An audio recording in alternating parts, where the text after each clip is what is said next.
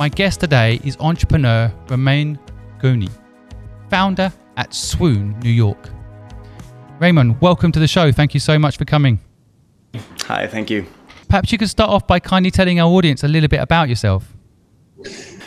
All right. Um, well, so I'm originally from Spain, although currently I live in Los Angeles. Uh, I launched my business in New York, uh, as it, its name says, Swoon New York. And uh, the, the last few years of my life have been the culmination, as I was saying, of, of uh, many years of figuring out what it is that I can do best. Um, and as a professional, but also as a human being. Um, and you know what I feel that sums it all up is uh, uh, the question, the answer to the question, what can I do to serve my community best? And and my community are are different things. Uh, it's different communities, um, and mainly my the, the the central community that I serve to would be the filmmaking and artistic community. Um, that's what what has become sort of the, the central point of, of both my business and my artist collective.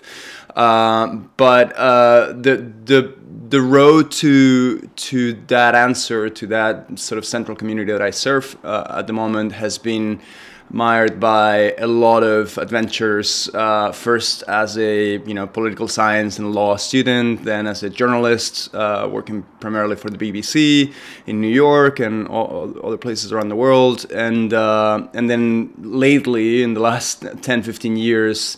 Uh, that storytelling uh, turned into film, basically, as a director, director of photography, and a creative, head creative for, for my company Swoon. Yeah, so I was just reading some of the, the projects that you've been working on, but you've worked on the Netflix The Crown, Narcos. It's pretty pretty exciting projects you've been working on there.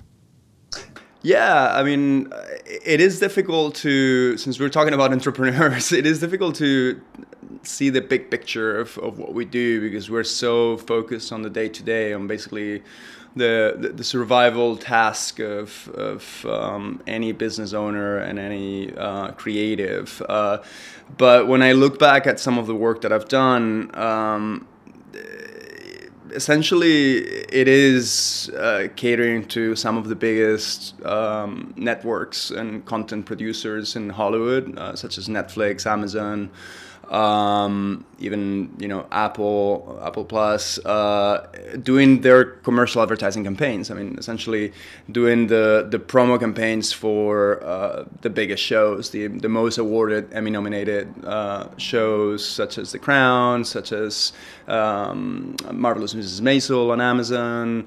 Uh, Narcos, etc. So, I mean, it's been it's been an interesting ride that has been very very much informed by my collaboration with other creatives and that's i think if, if there is something that i really want to talk about today with you um, that i think is very important for people to understand is that uh, that um, uh, idea i would say or that sort of mirage of the the lonely or lone entrepreneur who builds everything from the ground up by him or, her, or herself is completely false. I mean, I would be nowhere and I would be no one uh, without the help of mentors, of of people that have taken me along the way for some of those projects that you mentioned and that I mentioned. Uh, it is it is very important to collaborate to help propel other people's careers as as you are creating your own, and that's been my my luck uh, and also my my choice by by being in places like New York and Los Angeles where I've been able to meet those people very refreshing and nice to hear. I, I think it's um, I know exactly what you mean. From I think a lot of entrepreneurs do make it out that they've done it all on their own, and it's you know it is a, difficult process, and you you know. But of course, as you quite rightly put put it, I think a lot of people who've done well have had mentors, have had a lot of people supporting them, and it's important to recognise that. So you know, well said. I mean, just looking at your career, and I'm, I'm trying to understand how did you come up with your company? What happened? How did you become an entrepreneur? What's the process? The process is very much uh, an, an, accident. Uh, I, I, like to say that I became an entrepreneur by accident. And again that feeds the narrative of the lone entrepreneur who builds everything from the ground up. And again i want to counter the narrative because it's not true. Uh, but the initial uh, aspect of it was true. I found myself having to make a very um, consequential choice uh, about where i wanted to live. Um, it was 2009 and I had been working for the BBC for, for several years after I finished my my I mean school, and um, I was uh, basically told that I had the opportunity to pursue the career that I had dreamt of all my life since I was 15 as a foreign correspondent for the media outlet that I considered the most reputable in, in the world, uh, and still is, I think. And um, and they told me you can go to whatever you want in Latin America. You can go to Mexico. You want to you want to go to Argentina. You, you can go whatever. You'll be our unsponsored reporter, which is a very BBC term, uh, meaning that they are actually they only have you there, but they're not quite sponsoring you, and that's because of the how the license fee has been reduced over and over again. They they cannot afford a lot of things that they used to uh, be able to, and. Um, at that point, I I had to choose between New York City and the community of artists that I was referring to earlier. That was starting to propel me in a different direction than the one that I had set for myself when I was 15, and I fell in love with radio. Um, and um, and and I. I had to choose. I had to. It was one of those choices that you remember forever. It's like, well, do I become that correspondent uh, that at age 55 is possibly divorced with two kids living in different countries and having a, a pretty miserable life fighting for their, their job uh, over and over again because people decide every four years that maybe it's not a good idea to have a public service informing people. And we're seeing it now with all these elections going on around the world and, and how the media takes the blame or do I stay in New York and do I build something new, uh, something different that allows me to continue working with those artists that I had met? And I'm talking about photographers, I'm talking about musicians, I'm talking about uh, the person who became my, my business partner, a doll maker, uh, a doll designer. Uh, how how odd, like going from reporting at the UN and interviewing presidents of nations to, you know, partnering up with a doll maker and traveling with the world with him. His name is Andrew Yang, and and uh,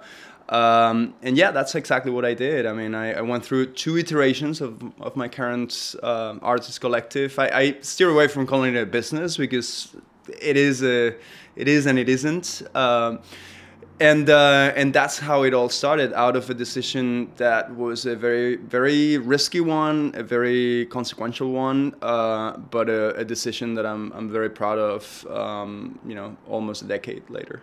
So was it well planned for my listeners to understand? It was it just a, simply a decision, either go and continue with the BBC job role or start this collective? Was it that black and white? Um, no, as a lot of things in my life, they happened gradually. Um, I didn't stop working for the BBC one day and start. Uh, a company. Uh, I had no idea what managing a company was. I mean, I, I knew that I was going to have to sign a lot of papers, but that was about it. Um, it was a, a, a, transition that took, um, I would say, two years. Um, to be completed uh, to the point where I started making money. I mean, let us remember that it was the peak of the recession as well. It was 2009 when, like, uh, I mean, somehow I had had some sort of st- work stability because I was working for a, a public media outlet, publicly funded media outlet like the BBC. But a year after res- the recession hit, obviously revenue for for this media outlet also fell, and and we had to. I mean, my my income was was being slashed essentially, and so it, it was out of necessity decision that also uh, had a lot of legal implications in terms of how I was going to be um, working legally in the United States. I had to find ways to to go through that whole entire process. I only had six months to figure it out, and I was very lucky. Honestly, I was very lucky that at the time we didn't we had a, a, a government that that in the United States that have that actually promoted a, a, an immigration policy that was not as uh, nonsense as it is right now. And so the process was relatively smooth uh, for me to both launch the company with a, an American business partner and also to be able to get all the papers sorted um, to um, stay in the country and to work legally uh, through this company. Now, in that process, there were also a lot of questions, um, a lot of questions about whether I should continue working as a journalist. I continued actually filming and, and working as a reporter for the BBC for those two years, but at some point it just uh, stopped making sense to have that sort of dual uh, allegiance, if you will. Uh, it was either I had to put my time into this adventure of running a business and trying to make money with it, or I, I could, you know, continue working for for the big guys, um, which you know. That must have been must have been quite hard to give up that kind of. I guess I always think it's a badge of honor, isn't it? You know, being a reporter for the BBC and and having that prestige to give that mm-hmm. up and, and focus in on one one platform or one one project. And so, like you say, it's a gradual process, but it must have been quite hard. I'm thinking about my listeners that must have that similar pain point in their lives where they've got something, a job that say, um, but they, they know they could be doing something else, but they don't quite know how to make the leap. Sounds like you did it over time.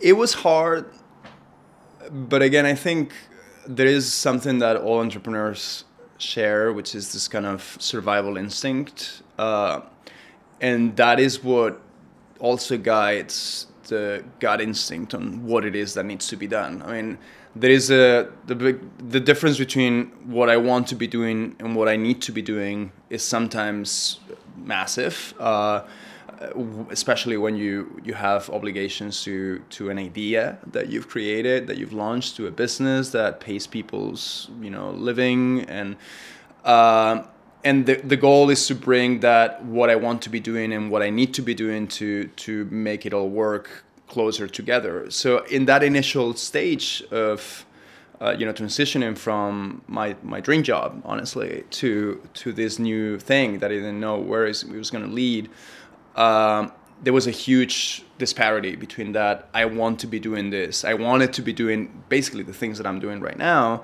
uh, but I needed to be doing makeup tutorials. I mean, granted, for Vogue magazine, for Revlon, for big uh, brands and, and, and companies, but you know, I, I remember finding myself, I think it was 2011, one, one night at two in the morning editing the cat eye. I mean, for our listeners who are not uh, very informed on makeup. I mean, the cat eye is a fascinating process that takes a lot of steps and that you can teach in three minutes in a video that will be edited over and over and over again until it's absolutely perfect. And I had this client that was so meticulous about the cat eye that I just, I was just uh, horrified about the fact that I was at my office at two in the morning editing a cat eye video after having done the things that I had done in my other career. And I was like, that was one of the moments where it's like, why am I doing this? Why am I, you know, working on this? Like, what do I care about a cat eye when like people are, you know, talking about really important issues right now and the world is changing and all those things? Well, that's what I needed to be doing um, in order to be able to do what I wanted to do in the future. And that projection and that sacrifice is not for everyone. It's a very, very good point, though. I think there's two things there I want to make sure the audience pick up on. One is I do firmly also believe focus is important. You can't, as you said earlier, have two um, your, your your your attention split between two two people, two things, two businesses, two ideas.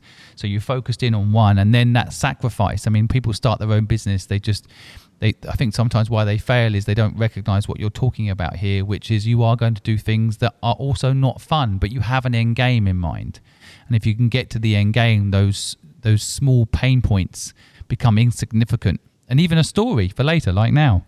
You know, they become a story for later, right? As to, as to you know what you had to do to push through to get where you wanted to be. But did you know your destination from day one? Did you know that you know you wanted to be producing the things that you've since produced? Did you did you know that at the beginning?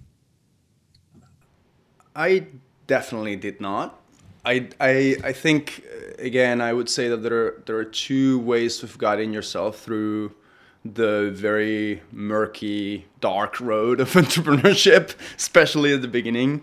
One is having an, an incredibly specific goal uh, and also a, a, sort of a status uh, pursuit. Uh, which again, I mean, for a lot of people, it works. It makes them a lot of money. It makes them sell their business really fast and make a lot of money and then having to figure out what to do next, which is a, a, a, very existential crisis for people who are always looking for the new next thing. Um, or um, you can choose a I mean, it's not a, as dualistic as this, but in my case, I chose a very different route, which is a, a much long term, much longer term uh, path um, that was focused on on feeling, on per, on the pers- pursuit of a feeling that I experienced in a film set uh, on the first short film that I created with uh, my partner at the time, uh, my business partner at the time, Andrew. Um, we created this slow motion short film with a dancer and with his dolls and it was like super abstract and artistic. I didn't know that that I was able to to do that that i was going to be able to put that together with with a lot of sweat and tears honestly i was i was literally carrying a lot of equipment up and down my apartment my tiny studio apartment in new york um, and a lot of things happened that before that shoot but when i was on the film set and i was surrounded by this really awesome team i had this feeling of um, companionship of partnership of collaboration but also i i shed a a couple of tears of joy. Um, and and those couple of tears of joy when I was looking at the monitor and I was seeing what we had created and what we were in the process of creating. When I saw, um, you know, this this 20 seconds that we filmed expand into two minutes because it was extreme slow motion, and I saw that that was actually something that I was creating with other people. Um, I, I felt that and and that's when I I I told myself, okay, this is what I need to if I if I manage to create something once or twice a year that makes me feel this, I'm doing something right. And that's what I've been basically doing for all these years. I mean, there's been all all sorts of ups and downs, financial, uh, you know, physical, uh, emotional, but every year I've, I've I think without exception, I've managed to have one or two of those experiences.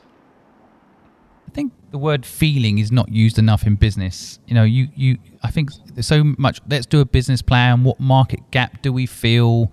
You know, what I'm getting from what you're saying and I really love it is this feeling point, you know, like you you did something and it just you felt something and and that's what you decided to to pursue as a business model. Uh, uh, you pursued a business model around feelings, and I, and I think that's really an interesting way of looking at things because most of the time it is a business model, right? A business plan. And so it's, it's an interesting insight for people. How did you how did you correlate this kind of your whole life sounds like you're growing up with this dream job in mind and then letting it go? Do you ever ever have days where you want to go back to that old life?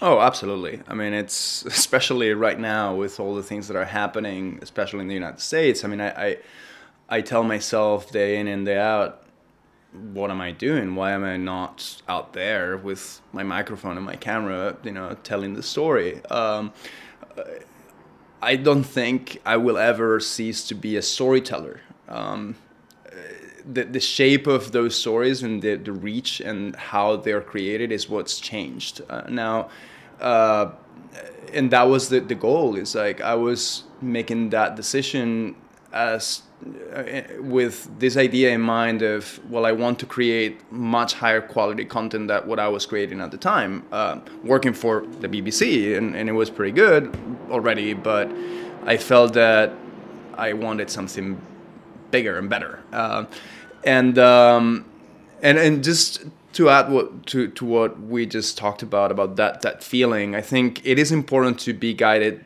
by those feelings while having a very solid foundation of what the structure that allows those feelings to to expand, to develop, to to build uh, new things um, can create, and that's what I mean. Honestly, the film industry is about. It's it's a it's a it's an industry and it's a business driven by. I wouldn't I wouldn't say exploiting emotions, but definitely uh, manipulating emotions in order to make people feel things so they can actually understand understand certain events that, that we are all going through. And for that to happen, you need an incredibly organized and solid structure. Uh, that obviously is what I've had to de- to develop and to change several times over the last few years until I found a place where, going back to what I was saying earlier, I can make what I want to be doing and what I need to be doing cl- come closer and closer and closer. Um, so, going back to your question, yes, I definitely question myself. I definitely ask myself sometimes, do I want to? Um, you know, pitch some news stories to the BBC where I still have a lot of friends working, or do I want to be the story? Uh, and that's actually kind of what I've been leaning towards in the last few months. Is like, well, for the first time, maybe I could be the story. I could be part of the, the group of people that are uh, innovating, that are uh, mentioned or that are worth being talked about in, in certain media outlets uh, to deal with the, the, the, problems that we're all facing as a society and as humanity, as a human species. Uh, and that's what I'm working on right now. It's interesting to read that um, you know you, you, you moved to Los Angeles to pursue your true passion, surfing every day. yeah. T- tell us about that. I mean, work life balance comes up a lot from my audience. They want to know how to get work life balance, but what, tell us a little bit about that that that passion. Yeah. Well, let me start with the, with saying that uh, work life balance is another uh, falsehood that doesn't exist, especially if you're uh, an entrepreneur. Uh, and I think you never cease to be one once you, you get into it. Um, you know, it is about once again finding certain things that make you feel. Like I think it is really important to stay in touch with your feelings and your emotions when you're doing some heavy uh, duties, sacrifices in your life and with your friends and your family. Um, you need to be in touch with yourself, and and surfing is is is is that for me. It's it's nature. It's uh, a place where cell phones and screens are not present, uh, even if a, a, cell phone brand created a surfboard with a screen on it, and, and some people still dare to have their Apple Watch on, in the water and check messages. Um, I, I think it's still one of those places, like a, a sanctuary for me and for many people.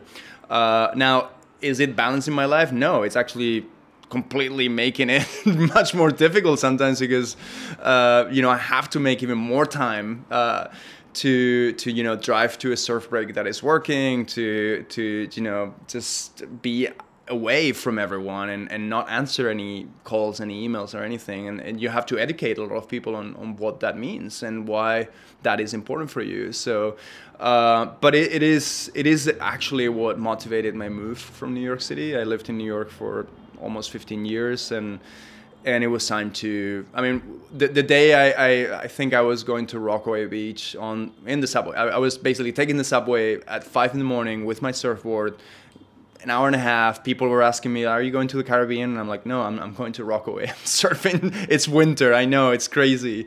And then i was heading back another another hour and a half at like 10 in the morning. And i'm like why am i doing this to myself? Why am i spending three hours in the subway to surf every day? Like there's something there that needs to change and that's when i went to a place where i could do that easier uh, in an easier way. And how, I, I, love la personally. You you you, uh, you, rate it over new york? You think it's uh, if you were to live in the us is it la or new york?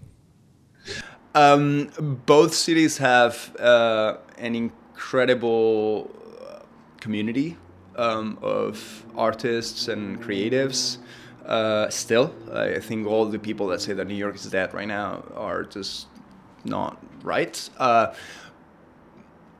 I have to say that in the last few months, especially during this pandemic, I I would have felt incredibly trapped in New York City in a studio apartment or a small apartment, uh, not being able to go to the office, like having to to do all the things that I'm doing um, remotely and not being able to be with the people that I enjoyed uh, collaborating and talking to. So right now, for me, Los Angeles is definitely the place to be, both because the industry that I, I want to keep developing my, my career in is here, but also because of the fact that, uh, yeah, I have access to nature. I'm currently in in the mountains. Uh, I mean, I'm surrounded by trees. I, I, look out and I see the sky. I see plenty of wonderful, um, you know, vegetation and and and I think that's something that takes a lot of work uh, in New York to to get to. I mean, I lived by uh, Washington Square Park. I also saw trees when I came out of the house, and but you know there were a lot of activities that that became more difficult.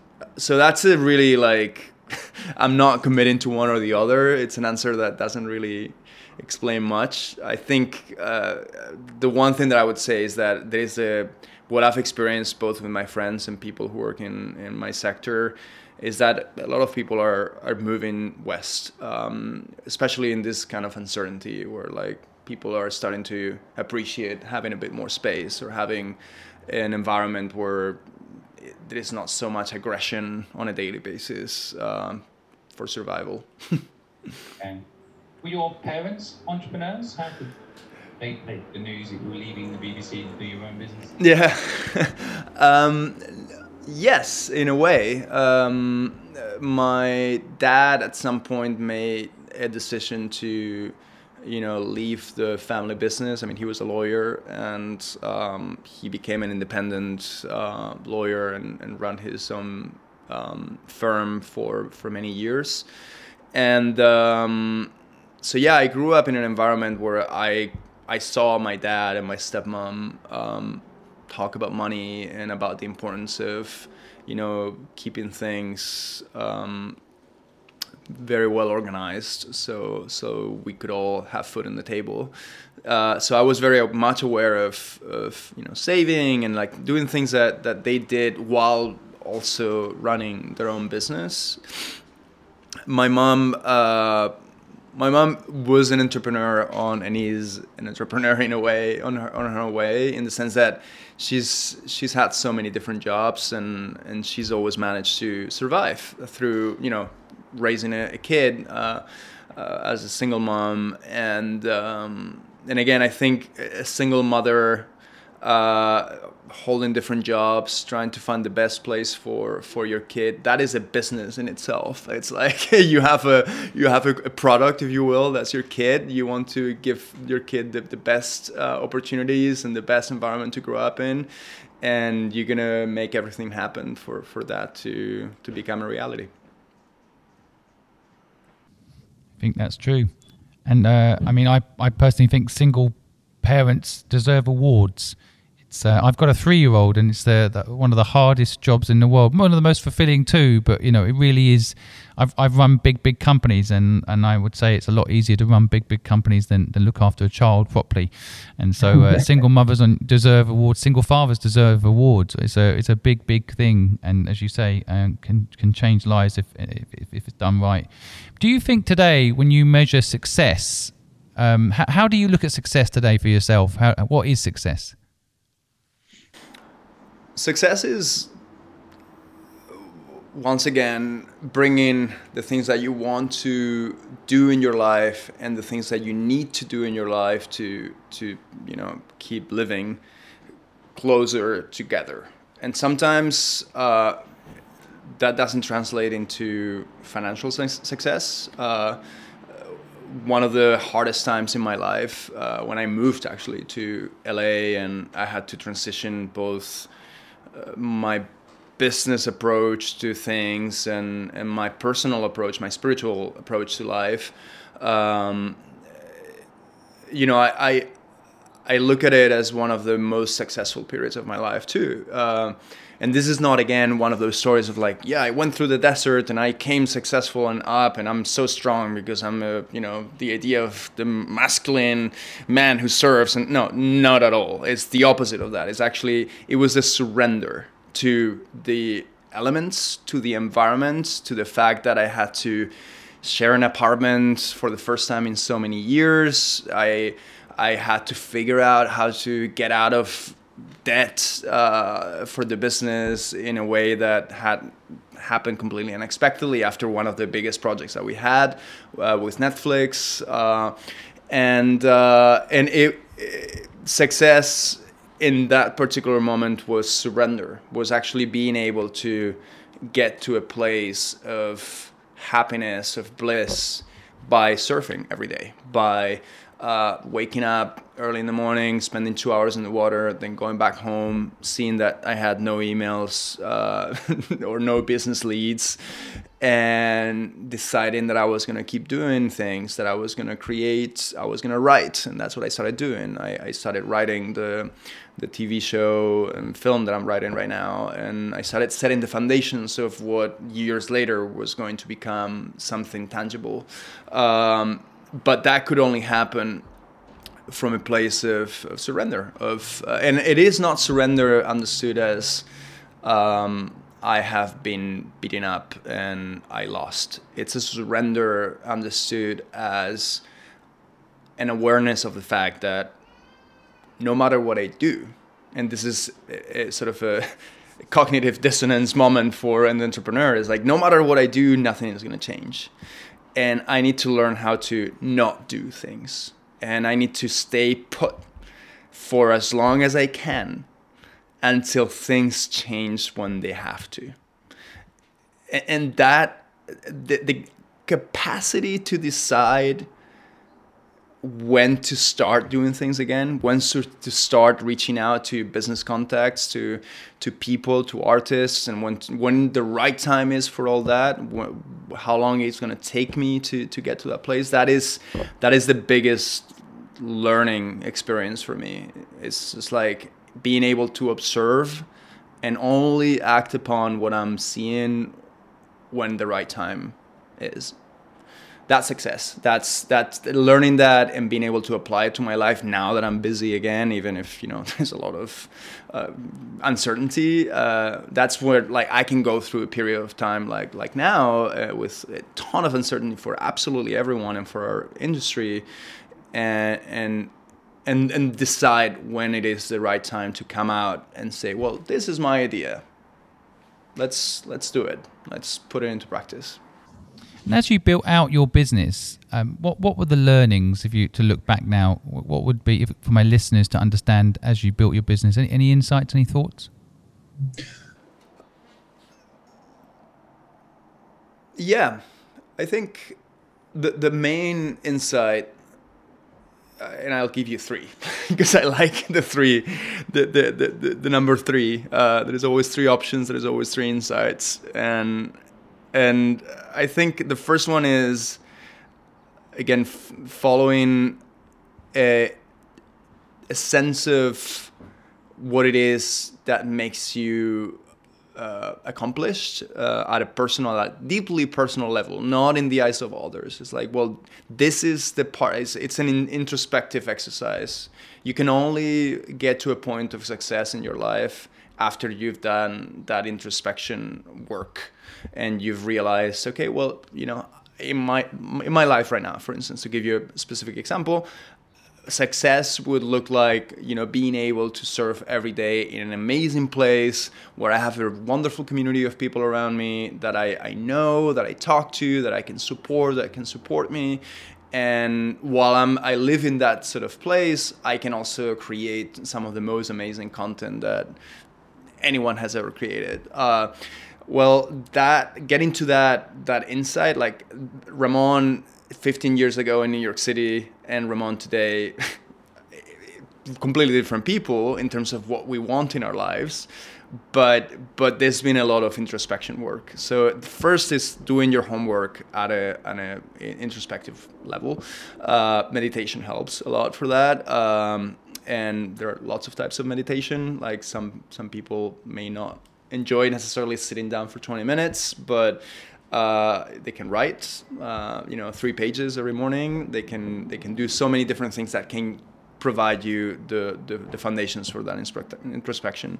The second part would be um, education. Honestly, uh, there is again a, a huge movement of uh, you know, against uh, formalized education, against college education. I can understand it in the United States when you have to go in debt for, you know, life uh, for many people in order to get a shot, perhaps at getting that job that is going to pay off your debt, and then maybe you can start investing in something that will allow you to retire. It's a devilish system, and I can understand how a lot of people may say, "Well, I don't want to be part of that."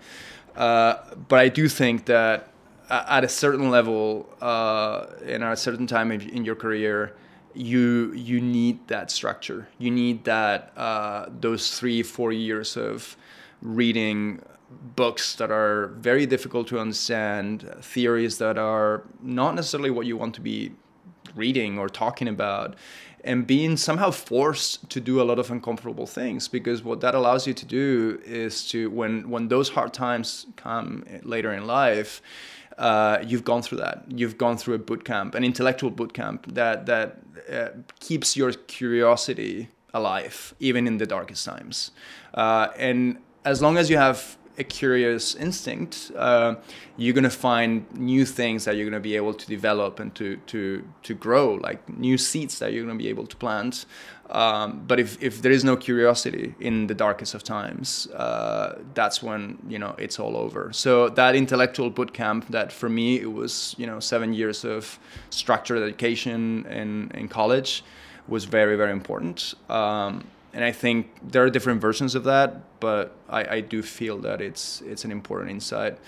And and the third part is again the community. Uh, I started with that, and I, and I think that's that's my biggest message is uh, the fact that it is very important to have mentors that may not be officially mentors or call themselves mentors. They may become that over time, but it is very important to have uh, an awareness of what that means in in our career uh, because uh, I, I, firmly believe that I've obviously helped my mentors to develop uh, further their careers. Uh, the photographers that I've worked with, like Jason Bell or uh, you know Matthew Brooks or Nino Munoz, like they're all fashion photographers that do a lot of entertainment work.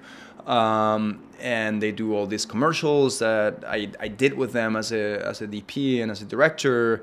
Uh, and thanks to that collaboration, like they were able to also further further their careers and say, well, we I can do this this video commercials. I can create this um, additional content that makes me more valuable for all these companies.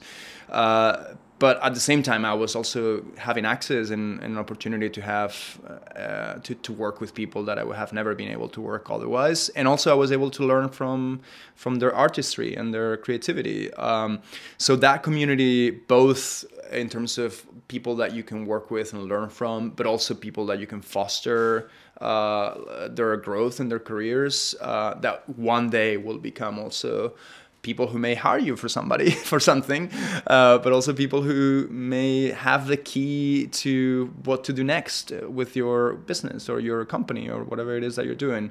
Um, that those that two-folded uh, community um, is incredibly relevant, especially in places where um, everything is so much uh, so so so less i mean that is less structured than than it is in europe or in the united kingdom even. I mean the united states like you have to create your community. You have to find your community and then you know stick to it. Yeah that's often the biggest criticism i've heard of la that it's quite hard to build a community there. It's quite uh, an individual you know, people standing on their own doing stuff. Thing i guess maybe surfing helps you uh, connect to a community for example right? Yeah correct. I mean that's that's uh, that was my my in into Los Angeles, I met I met a lot of people in the water who I ended up becoming friends with, and and even you know talking about projects with. Um, but so it was at least that that created a, a feeling of le- less isolation because it is very easy to you know drive from point A to point B and you're in your car, you're not talking to anyone, listening to the radio or to music or to a podcast. Uh, but it can be very isolated, isolating in that regard, especially now when you know it's impossible to you know hang out with groups of people that you don't really know. Um, so yeah, you have to find yourself activities that that that already have that community part integrated in them. Um, but again, I, I don't think.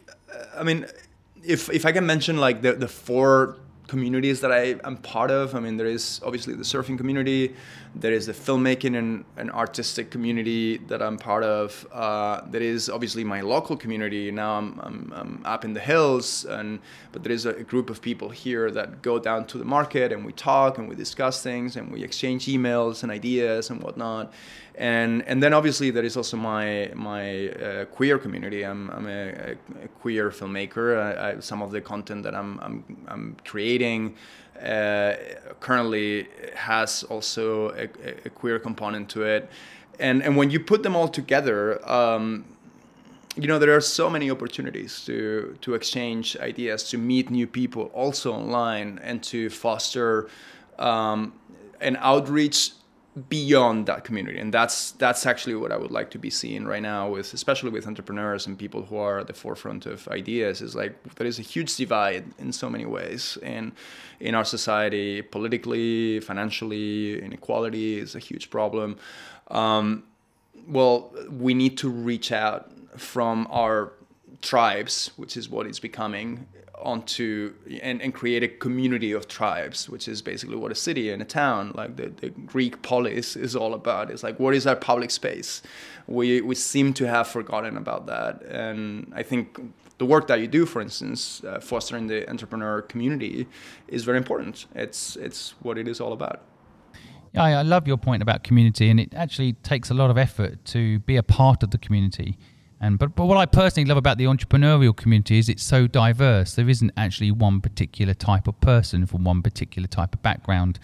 You know, I feel like um, I mean, law, for example, you can often say it's quite academic. People have come from an academic background. I, I find that the entrepreneurial community is incredibly diverse and open minded and willing to learn, willing to help each other.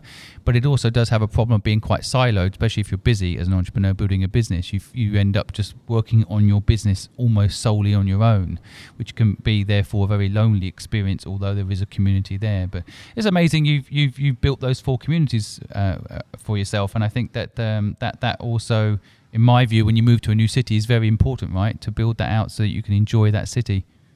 Yeah, exactly. It's it's um, it's what makes you find the first sort of um, contacts, right? It's like, well, you, you again, it's a work of introspection. I mean, for me, even to say that I'm a queer filmmaker has taken me years. Uh, um, as a reporter, there was no point in, in bringing my my sexual identity to the table. It was like I was a reporter. I was telling other people's stories. But now that I am creating a story that other people may share, it is important to to to put some some identitarian labels that are not exclusive, that are inclusive, that are, are fostering diversity, inclusivity, um, and uh, and and then you know you can extend, you can basically merge all those different communities. Are there many queer surfers? No. Are there many uh, filmmakers that are surfing? Yes, but they only do surfing content. Are there people who live in my area uh, who surf not that many because now I'm, I'm far from the beach. So that you can you can start kind of like reaching outside of of that one community that may be the strongest one which may be your business for the longest time while you're building it up. Uh, and and that's what makes you special. It's like I may not be the best surfer out there uh, but I know that I'm probably the best surfer queer surfer filmmaker who lives in in the hills that is out in the water. And and that already makes me feel much better when i'm falling on my board and you know breaking my my head. Uh, because it's like well you know i'm still pretty good. I'm just cheering myself up. I like that. I like that you can um, you know you start to define who you are um, and ultimately by by by illustrating the details of who you are, it can make you unique. You know, like I guess I could. I, I, I often say I've got one of the most popular podcasts in the world for six foot one, uh, um, forty plus white guys. You know, like so as long, as long as I keep defining it, I can I can say it's true. You know, like. So Yeah. it's, uh, yeah. Yeah. But why why were you embarrassed to say? Well, why why did you find it hard to say that? Well, not, not embarrassed, you didn't say that. But why why did you find it hard to say that when, uh, years ago? What, what, what, why was it difficult? Well, I, I, I even had a quote on my website at the beginning when I created my, my personal website as a filmmaker that said that labels are for uh, um, cat food uh, cans, uh, and I don't like labels. I think labels. I, I I've had a, a a gut reaction against anything that labels me in any way for my whole life. I mean, and it's been informed by my, I mean, for lack of a better word, allergy to structured religion uh, or structured anything that has to do with ideas. Uh, the minute somebody tells me this is the truth, I will be questioning it, and that's what I've done for my whole life. Um, and um, and the problem with labeling myself in some way or another, until I found a way of doing it uh, in a, in a good way for me, is that I'm saying this is the truth about myself, and there is no question about it, and don't you dare challenge it. Um, and that's not how I perceive my identity. My identity is fluid. Uh, my identity is non-binary in many ways, um, and that's why it is important to to express that you know all those elements of my identity that I mentioned, and there are many more, obviously, are uh, in constant flux. Uh, you know, sometimes the surfer takes over. Sometimes the queer filmmaker filmmaker takes over. Sometimes, uh, you know, the fact that I'm from Spain and that I speak several languages uh, takes over, and and that's uh, that's what makes it interesting for for you know uh, whatever I'm creating with other people. Is that I, depending on what we're doing, I can uh, promote or or talk about an aspect of, of my experience that will contribute and inform the, the, the thing that we're creating. Um, and I think that flexibility uh, uh, versus the, the rigidity of the truth about myself and the world and life and God is what is very important also to uh, build your own business as an entrepreneur. It's important to just be able to pivot, which is that awful word that we all hate, but uh, you have to identity pivot many times throughout your career in order to succeed. I, I think partly what you're talking about, my translation w- would be you're talking about brand, really. You're talking about, you, you know, explaining who you are and, and why you're able to create in the way that you're creating. I mean, when you're directing, one of the things you're directing, you're going to have a certain view on it, certain way of looking at creating it. You can jump between those different uh, profiles within your brand that you've just described, the surfer and so on. But you know, I think that's that's a thing that sometimes people forget to do within building their businesses. They're so busy looking at the business model, they're not branding themselves properly and not being authentic. And these days, I think being authentic is the key, right? For your own sanity, if nothing else, um, you know. But uh, yeah. Yeah. it's a very important point in building a business, and I appreciate you sharing it.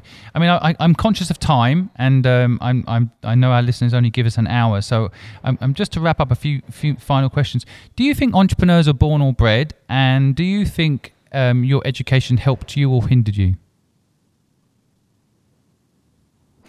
I think entrepreneurs are uh, bred.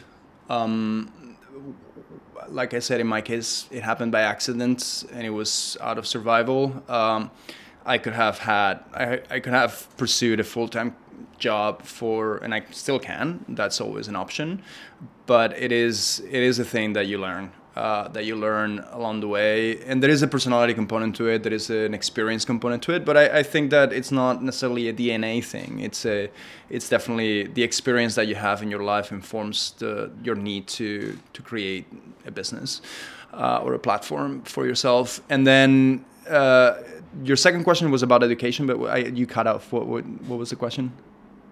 Do you think your education helped you or hindered you? How do you feel about education generally, especially I guess when you get into the creative industry? But I mean, Yeah. do do you think uh, one of the things a lot of our listeners Um, I don't know if you've noticed in, in the UK anyway, a lot of people have started going into university because they can't find a job or they don't think they're going to get a job, so they're going back into education.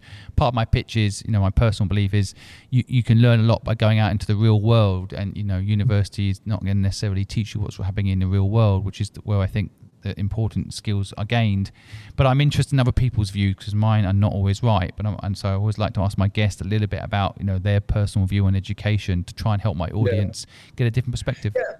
I, I believe that, uh, like I said earlier, uh, structured education is important. Um, that is not to say that it needs to happen at age 18 or 19 or 20. I think there is always time to go to uni and and you know study uh, the the part of uh, the specialty or the skill set that that you will need to advance your career further. Uh, it's i mean if you are going to run your own business or be at the top of, of uh, a structure of any kind for your whole entire life and you want to commit to that and you are certain that that's going to happen uh, and you're not necessarily going to find a job in other company that is going to require you a degree or things like that then yeah, you don't need to go to to college uh, necessarily. Uh, nobody's gonna be checking your credentials, but there is a number of things in life that after you've gone through the the the process of launching your business and bringing it to fruition,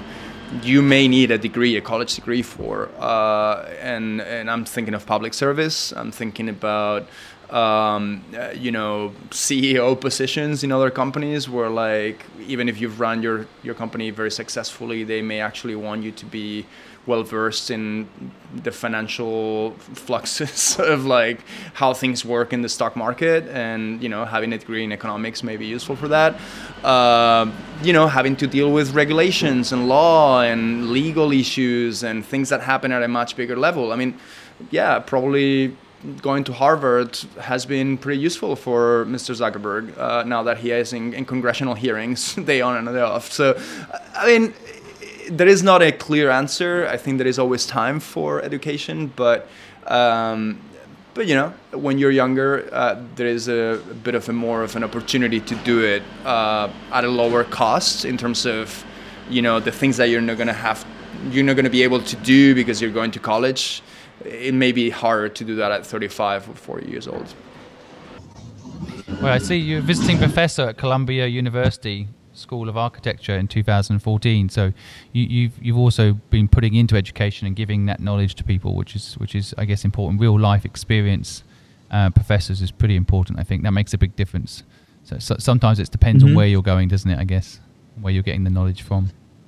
Yeah, correct. And again, I mean, spending two hundred thousand dollars for two years may not be the best career move, especially taking into account, you know, where your starting, what your starting point is financially. If you come from a lower middle class income family, uh, well, maybe your investment of that money could go into many other things that will give you a better education for what you want to do. So I don't think there's a clear answer for that.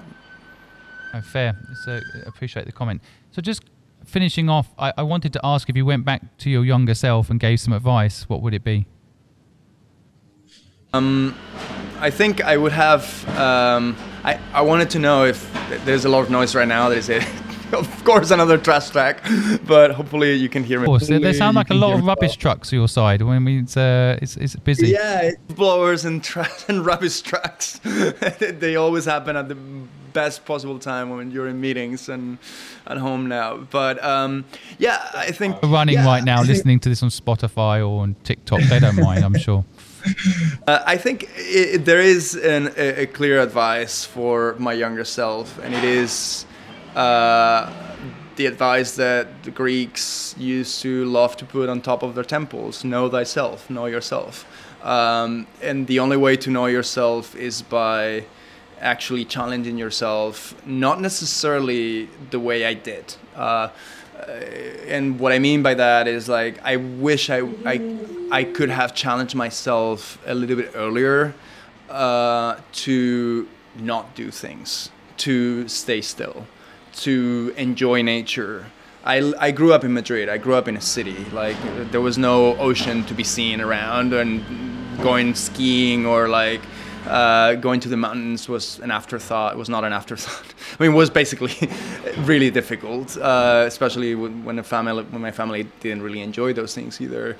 But I wish I had had access to that uh, a bit earlier, and I did have access to that. I just didn't see it. Uh, I didn't see it as something that could benefit me later in life, as it is right now, benefiting me.